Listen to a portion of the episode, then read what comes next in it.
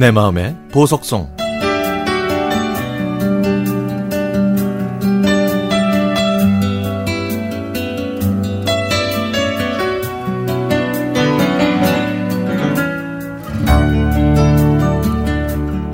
천구백팔십 년에 저는 중학교 이 학년 학생이었습니다. 언니와 함께 방을 쓰면서 언니가 공부할 때 라디오에서 흘러나오는 노래를 자장가 삼아 잠이 들곤 했죠. 당시엔 지금처럼 연예인이나 대중음악에 대한 정보가 거의 없었지만 그래도 꿈 많은 사춘기 소녀들에게 우상은 있었는데요. 저희 언니는 그 당시 레이프 가렛에게 푹 빠져 있었습니다. 카세트 테이프를 들으면서 레이프 가렛의 노래를 흥얼거렸고 어디서 났는지 그의 사진을 책상 속에다가 숨겨놓고 가끔씩 꺼내보곤 했죠.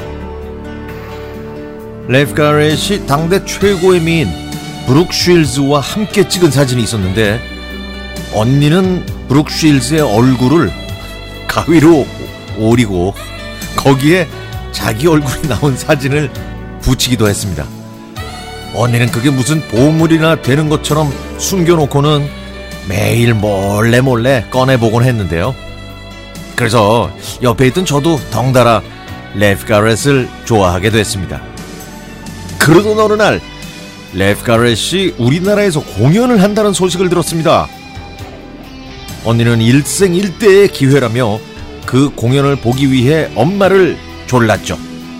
엄마, 엄마, 나 있잖아. 진짜 그 공연 보는 게 정말 소원이야. 응? 한 번만, 한 번만. 안 돼. 응? 공연은 무슨 공연이야, 너. 지금 집에서 그냥 음악이나 들어. 어휴, 서울이 어딘데 너 거길 갈라 그래? 너, 너 서울이 어떤 데인 줄 알아?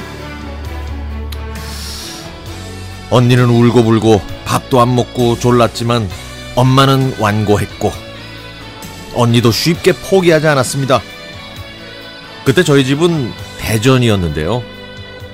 대학 신입생으로 서울에 사는 사촌 언니도 레이프 가렛의 팬이었습니다. 그래서 일단 서울만 가면 그 다음에는 사촌 언니가 알아서 준비해 공연을 함께 보기로 했죠. 언니는 저한테 언니인 척 방에서 대답하고 침대에 누워있으라고 했지만은 저도 언니를 따라 서울에 가고 싶었죠. 무척 가고 싶었습니다. 언니한테 저 좀 제대로 꼭 데려가달라고 부탁했지만 언니는 안 된다면서 그 당시 돈 이천 원을 주었습니다. 저는 나이가 어려서 못 들어가니까 대신 저를 위해 사진을 찍어 오겠다고 약속했죠. 저는 나이 때문에 안 된다는 말에 금방 포기하고 언니를 도와 언니가 집에서 탈출할 수 있도록 돕기로 했습니다. 언니는 다음날 아침 일찍 서울행 버스를 타러 나갔고 저는 일 인 이 역을 해야 한다는 부담감에 가슴이 심하게 콩닥거려서 결국 탈이 나고 말았습니다. 갑자기 배가 아파서 방바닥을 기어다닌 거죠. 아이고 아이고 아이고 배 아파 죽겠네. 아이고 너무 아파. 아이고 배가 왜 이렇게 아픈 거야. 아우. 얘가 갑자기 왜 이래 얘가. 어? 너 배는 왜 아프니? 미숙이는 또 어디 갔어? 어?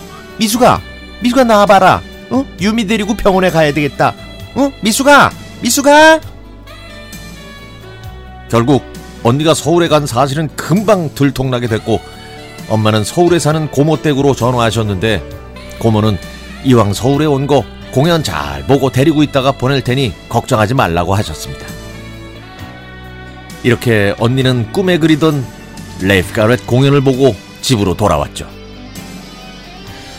얼마 전에는 심하게 변한 그의 최근 모습을 보고 실망하긴 했지만은 그때 언니와 저의 왕자님이었던 그리고 언니가 처음으로 서울로 상경하게 만들어준 레이프 가렛. 그의 노래를 들으면 미소년이었던 그가 마이크를 잡고 노래 부르는 모습으로만 기억하고 싶네요.